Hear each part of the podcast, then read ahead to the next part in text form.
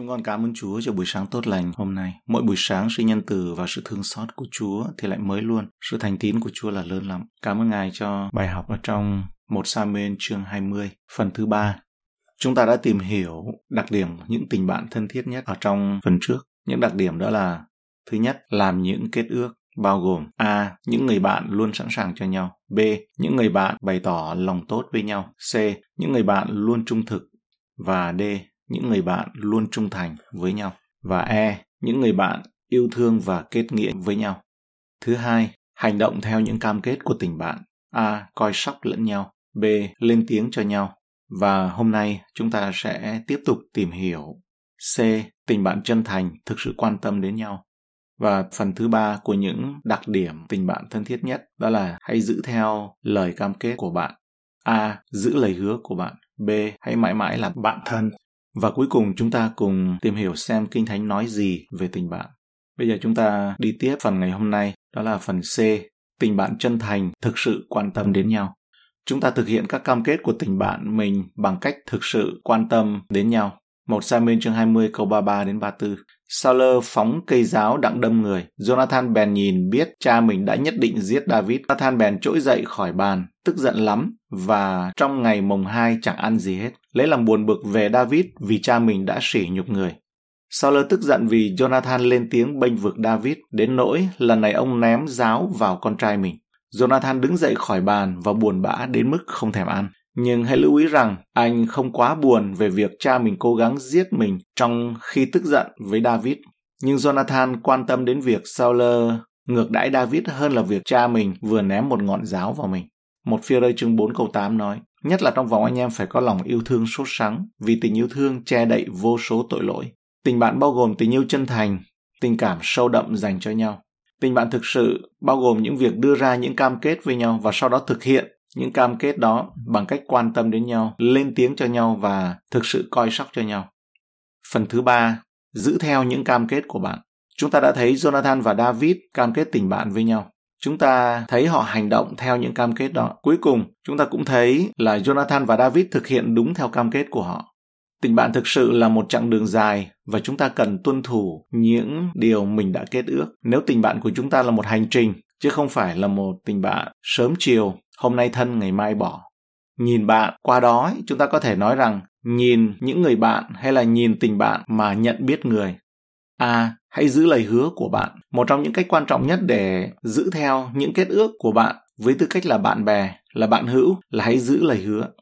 Một Sa-mê chương 20 câu 35 đến 40. Qua ngày sau, Jonathan đi ra ngoài đồng tại nơi đã hẹn cùng David có một đứa tôi tớ trẻ theo người. Người nói cùng nó rằng hãy chạy lượm những tên ta sẽ bắn kẻ tôi tớ chạy. Jonathan bắn một mũi tên qua khỏi nó. Khi kẻ tôi tớ đi đến nơi có tên Jonathan đã bắn, thì Jonathan la lên rằng, tên há chẳng ở bên kia mày sao? Jonathan lại kêu kẻ tôi tớ rằng, hãy đi mau, chớ dừng lại. Kẻ tôi tớ lượng mũi tên rồi trở lại cùng chủ mình.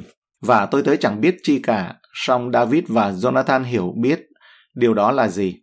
Jonathan, Jonathan trao binh khí cho tôi tớ mình và bảo rằng hãy đi đem nó về trong thành. Jonathan giữ lời hứa với David và thực hiện sự dàn xếp về những mũi tên trên cánh đồng. Anh có một cậu đầy tớ nhỏ ở bên mình, nhưng có một cậu đầy tớ nhỏ ở bên mình, nhưng dường như không có ai khác xung quanh. Bởi vậy Jonathan thậm chí không cần phải bắn cả ba mũi tên. Anh chỉ bắn một mũi tên, gọi ra tín hiệu bảo cậu bé hãy mang vũ khí về nhà trước. Jonathan đã giữ lời hứa với David và hiện đã sẵn sàng để gặp người bạn là David cũng không có vũ khí. Trong ngôn 25-19, câu 19 nói, tin cậy kẻ bất trung trong ngày hoạn nạn giống như răng bị gãy bẻ, tỉ như chân trẹo đi. Hãy tưởng tượng nếu David cứ chờ ở ngoài đồng đó và Jonathan không xuất hiện, điều gì sẽ xảy ra nếu như Jonathan để bạn mình bị treo giò, tức là lỡ hẹn? Điều gì sẽ xảy ra nếu Jonathan không giữ lời hứa của mình với David? Nó sẽ không nói lên nhiều điều về tình bạn của họ, đúng không? Một trong những cách quan trọng nhất mà chúng ta giữ những cam kết, những kết ước bạn bè đó là giữ lời hứa với nhau. B. Hãy mãi mãi là bạn bè. Và khi bạn làm tất cả những điều này, khi bạn làm những cam kết quý giá này với tư cách là bạn bè, khi bạn thực hiện những cam kết đó bằng cách quan tâm đến nhau, lên tiếng cho nhau, thực sự canh chừng cho nhau, khi bạn làm theo những cam kết đó bằng cách giữ lời hứa của bạn và sau đó bạn sẽ không chỉ là những người bạn tốt nhất của người bạn của mình mà bạn sẽ mãi mãi là bạn bè của nhau khoảng cách, về địa lý, về cự ly, thậm chí sẽ không ngăn cản tình bạn của bạn. Một Samuel chương 20 câu 41-42 Khi tôi tớ đã đi rồi, David trỗi dậy từ phía nam, sấp mình xuống đất và lạy ba lần. Đoạn hai người ôm nhau và khóc. David khóc nhiều hơn. Jonathan nói cùng David rằng, anh hãy đi bình an. Chúng ta đã nhân danh Đức Giê-hô-va lập lời thề cùng nhau rằng Đức Giê-hô-va sẽ làm chứng giữa tôi và anh, giữa dòng dõi tôi và dòng dõi anh đến đời đời. Jonathan và David gặp nhau trên cánh đồng. David cúi đầu trước Jonathan ba lần, một biểu hiện của sự tôn trọng cao độ dành cho người bạn của mình. Họ ôm hôn nhau, một phong tục rất phổ biến trong những ngày chia tay với một người bạn thân thiết. Họ khóc cùng nhau, một dấu hiệu của tình yêu thương và tình cảm sâu sắc của họ khi họ nói lời tạm biệt và kết ước tình bạn mãi mãi. David đã buộc phải rời đi, nó không còn an toàn nữa, anh đang chạy trốn. Nhưng anh sẽ không bao giờ quên Jonathan hoặc giao ước tình bạn với Jonathan. Trên thực tế, một thời gian lâu sau khi Jonathan qua đời và David trở thành vua, David sẽ ghi nhớ giao ước của mình với Jonathan và chăm sóc cho gia đình của Jonathan trong 2 Samuel chương 9 câu 1. Bây giờ David nói rằng, có người nào của nhà Saul còn sống chăng? Ta muốn vì cớ Jonathan mà làm ơn cho người. Thật đau lòng khi phải nói lời chia tay với một người bạn, nhưng điều đó không có nghĩa là tình bạn phải kết thúc. Bạn vẫn có thể ở đó vì nhau, chỉ bằng những cách khác nhau mà thôi. Và nếu bạn là cơ đốc nhân thì bạn thực sự là bạn bè của nhau mãi mãi. Ngay cả cái chết cũng không thể chấm dứt tình bạn của bạn.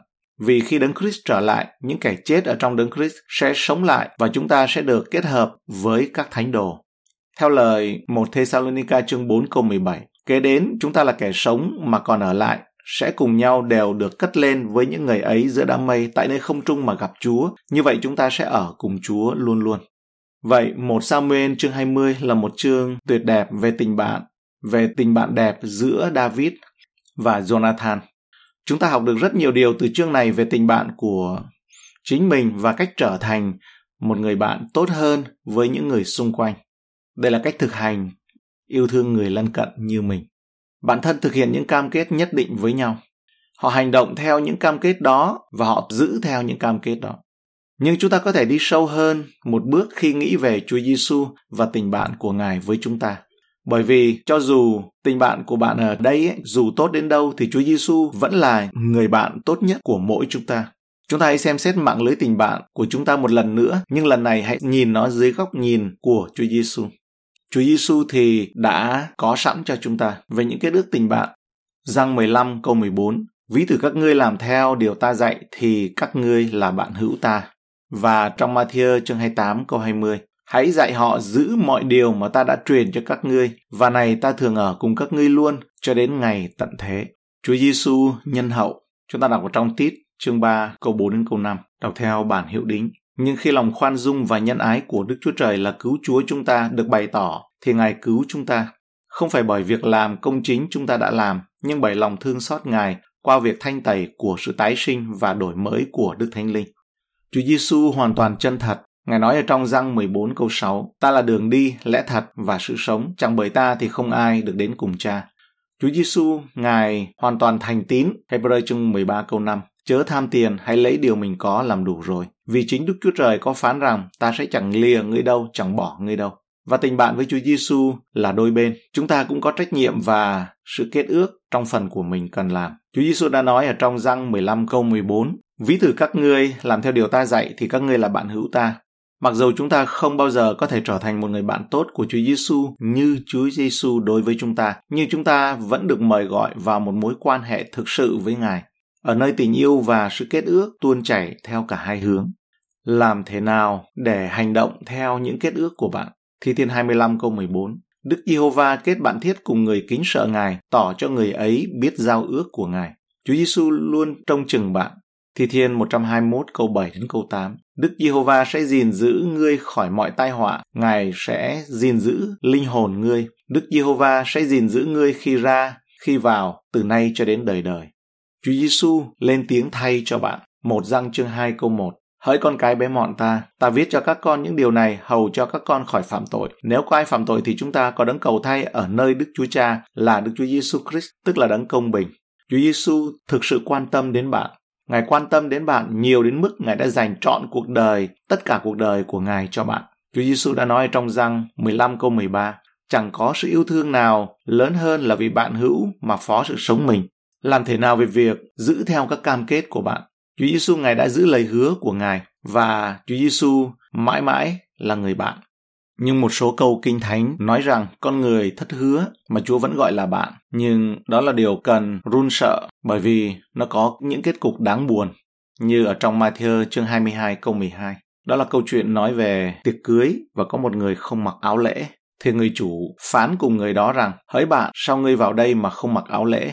Nhưng người đó làm thinh, không đáp lại, coi thường. Ở đây là coi thường về tình bạn hay là ở trong câu chuyện Chúa Giêsu cũng nói về việc hạ mình, nói về đức tính khiêm nhường trong sự kết bạn. Ở trong câu chuyện Luca chương 14 câu 10. Nhưng khi ngươi được mời, hãy ngồi chỗ chót, người đứng mời sẽ đến nói cùng ngươi rằng, hỡi bạn xin ngồi lên cao hơn. Vậy thì điều đó sẽ làm cho ngươi được kính trọng trước mặt những người đồng bàn với mình. Và đặc biệt là ở trong Matthew chương 26 câu 50 thì có chép rằng Chúa Giêsu ấy phán cùng nó, có nghĩa là Juda đấy, mà rằng bạn ơi, vậy thì vì việc này mà ngươi đến đây sao? Qua đây, chúng ta nhớ lời sứ đồ Phaolô nói trong 2 Timôthê chương 2 câu 13. Nếu chúng ta không thành tín, song Ngài vẫn thành tín, vì Ngài không thể tự chối mình được.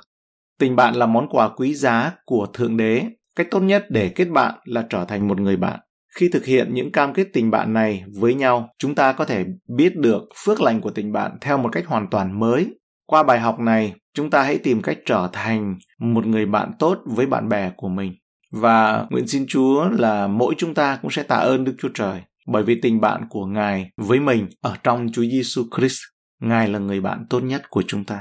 Và để đây là điều mà chúng ta mong đợi. Như chúng ta đã đọc ở trong một Thessalonica chương 4 câu 17 thì nói Kế đến chúng ta là kẻ sống mà còn ở lại sẽ cùng nhau đều được cất lên với những người ấy giữa đám mây tại nơi không trung mà gặp Chúa. Như vậy chúng ta sẽ ở cùng Chúa luôn luôn.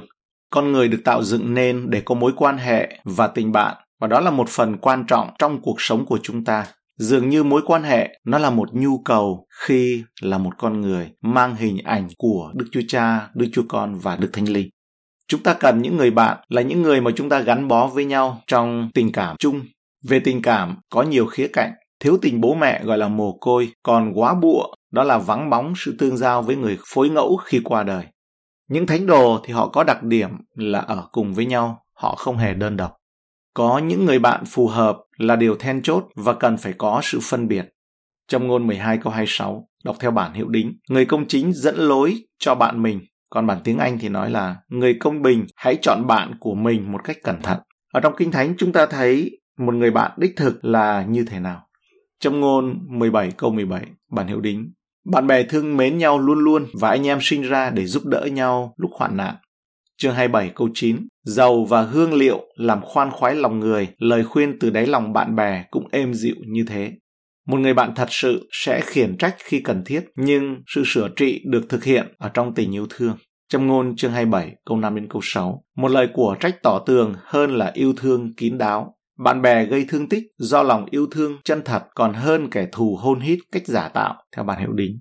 Trong ngôn 27 câu 17, câu 17, giống như sắt mài nhọn sắt, cũng vậy, con người mài rũa diện mạo bạn mình. Chương 16 câu 28, kẻ gian tà gieo điều tranh cạnh, kẻ phỉ báng chia rẽ bạn thân đều đọc theo bản hiệu đính người nào che đậy lỗi lầm, tìm kiếm tình yêu thương, còn ai nhắc đi, nhắc lại vấn đề, chia rẽ tình bạn thân thiết.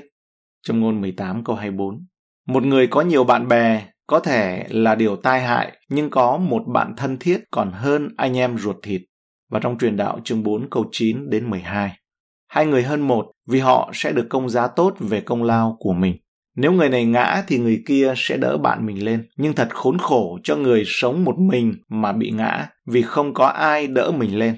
Cũng vậy, nếu hai người ngủ chung thì ấm, còn một mình thì làm sao ấm được. Hơn nữa, nếu ở một mình dễ bị người khác áp đảo, nhưng hai người thì có thể chống cự lại. Một sợi dây bện ba tao thật khó đứt. Bạn bè có thể an ủi và giúp đỡ chúng ta khi chúng ta gặp khó khăn. Như khi Basilai ở Galaad đến an ủi David bởi ông bị chính con trai của mình Absalom truy sát. 2 Samuel chương 19 câu 31 đến 32 thì có nói.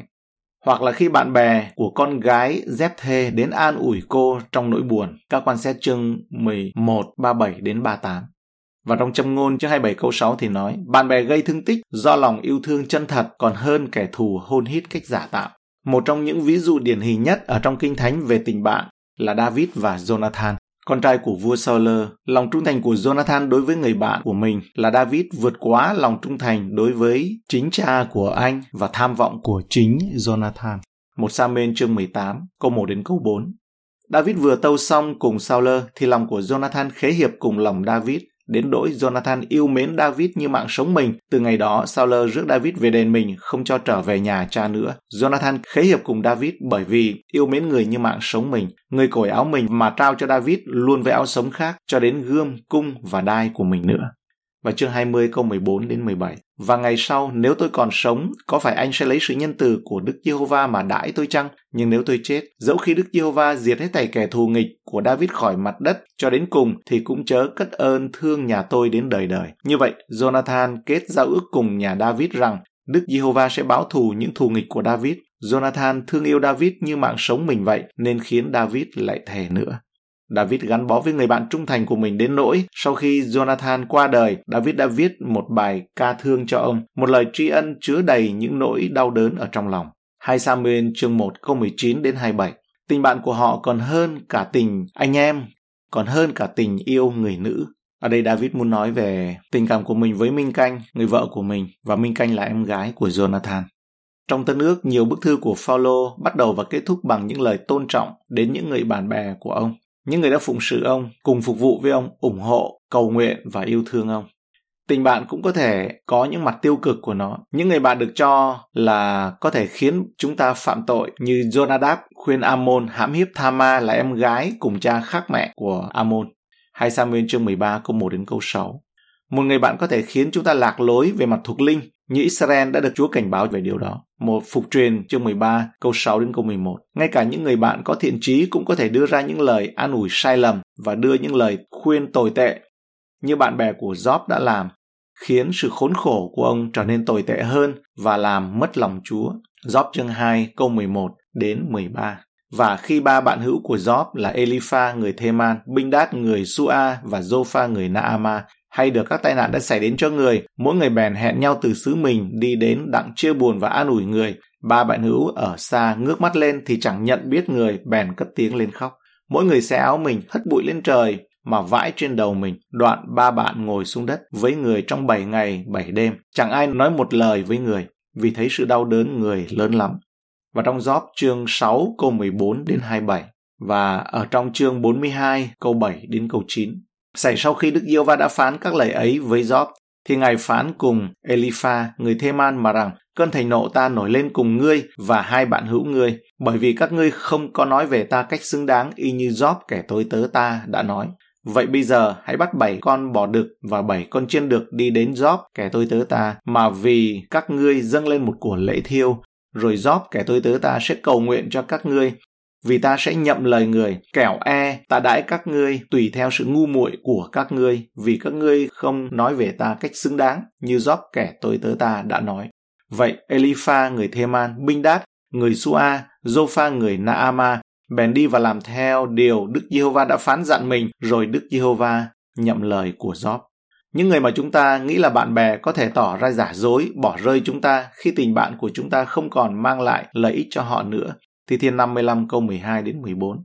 Vì chẳng kẻ thù nghịch sỉ nhục tôi, bằng vậy tôi có thể chịu được, cũng chẳng kẻ ghét tôi dấy lên cùng tôi cách kiêu ngạo, bằng vậy tôi đã có thể ẩn mình khỏi nó. Nhưng chính ngươi là kẻ bình đẳng cùng tôi, bầu bạn tôi thiết hữu tôi, chúng tôi đã cùng nhau nghị bàn cách êm dịu, chúng tôi đi với đoàn đông đến nhà Đức Chúa Trời. Trong ngôn chương 19 câu 4, sự giàu có kết nhiều bầu bạn, còn kẻ khó khăn, giàu bạn cũng lìa bỏ câu 6 đến câu 7. Có nhiều kẻ tìm ơn người rộng rãi và mỗi người đều là bằng hữu của kẻ hay ban lễ vật.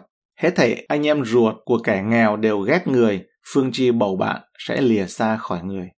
Vì tất cả những lý do này và hơn thế nữa, bạn bè nên được lựa chọn cẩn thận, như Phaolô dạy ở trong một Corinto chương 15 câu 33. Anh em chớ mắc lừa, bạn bè xấu làm hư thói nết tốt. Kinh Thánh đưa ra những lời cảnh báo về những kiểu kết bạn sai trái. Chẳng hạn, chúng ta không nên làm bạn với người nóng tính, trong ngôn chương 22 câu 24 đến 25. Chớ làm bạn với người hay giận, chớ giao tế cùng kẻ cường bạo. E con tập theo đường lối nó và linh hồn con bị bẫy hãm hại chăng? Và trong ngôn chương 1 câu 10 đến 19, chương 4 câu 14 đến 19. Đó là cảnh báo những ai lôi kéo chúng ta làm điều sai trái. Chúng ta không nên giao kết với những kẻ bất lương, bất kể là phần thưởng, đã hứa, rồi chào mời lớn đến mức nào hoặc là tình bạn của họ có vẻ hấp dẫn đến như thế nào. Bằng mọi giá, hãy tránh những ai chân vội vàng mà phạm tội. Cơ đốc nhân đừng đi theo những người đó, mà hãy chọn đi theo con đường của người công bình. Chỉ có con đường đó mới dẫn đến tình bạn với Chúa. Người bạn tuyệt vời nhất mà bất cứ ai có thể có đó là Chúa Giêsu Christ. Ngài vui lòng gọi chúng ta là bạn, trong răng 15 câu 14 đến 15. Ví từ các ngươi làm theo điều ta dạy thì các ngươi là bạn hữu ta. Ta chẳng gọi các ngươi là đầy tớ nữa, vì đầy tớ chẳng biết điều chủ mình làm. Nhưng ta đã gọi các ngươi là bạn hữu ta, vì ta từng tỏ cho các ngươi biết mọi điều ta đã nghe nơi cha ta. Và Ngài đã chứng minh sự cam kết và tình yêu của Ngài dành cho chúng ta một cách thuyết phục rằng chương 15 câu 13. Chẳng có sự yêu thương nào lớn hơn là vì bạn hữu mình mà phó sự sống mình. Chúng con dâng lời cảm ơn Ngài về bài học để chúng con được nhìn rộng hơn về tình bạn. Nguyện xin trong sự kết bạn hàng ngày, qua đó mà khiến chúng con được gần Chúa hơn, được hiểu rõ về tình bạn của Ngài với chúng con hơn. Và qua đó chúng con có thể được chiêm nghiệm về giống như trong Thi Thiên 133 rằng bài Thi Thiên này nói về sự anh em ăn ở hòa thuận với nhau rất là tốt. Đây là bài Thi Thiên của David theo điếu bài ca đi lên từng bậc. Phải chăng đó là những cái nốt nhạc ở trong tình bạn này? Kìa anh em ăn ở hòa thuận nhau, thật tốt đẹp thay. Thật khác nào dầu quý giá đổ ra trên đầu, chảy xuống râu, tức là râu của Aaron, chảy đến trôn áo người. Lại khác nào sương móc hẹt môn sa xuống các núi Sion. Vì tại đó Đức Giê-hô-va đã ban phước, tức là sự sống cho đến đời đời. Ở trong bản King James thì có dịch là vì tại đó Đức Giê-hô-va đã truyền lệnh sự ban phước, tức là sự sống cho đến đời đời. Thật là ý nghĩa khi chúng ta nếu như mà lời Kinh Thánh nói rằng chúng ta không thể nói yêu Chúa nếu như không yêu anh em mình thì chúng ta cũng không thể nói được là đáp lại tình bạn của Chúa Giêsu nếu như chúng ta không học biết, không có một mối tình bạn nào thực sự, đó là sống yêu người lân cận như mình, sống cho nhau và sống vì nhau. Chúng con cầu nguyện và xin với Ngài cho chúng con không lấy ngay làm đủ mà tự lừa dối mình, nhưng làm theo lời. Xin Ngài ban bình an trên dân sự, bình an cho chúng con ngày hôm nay trong danh Chúa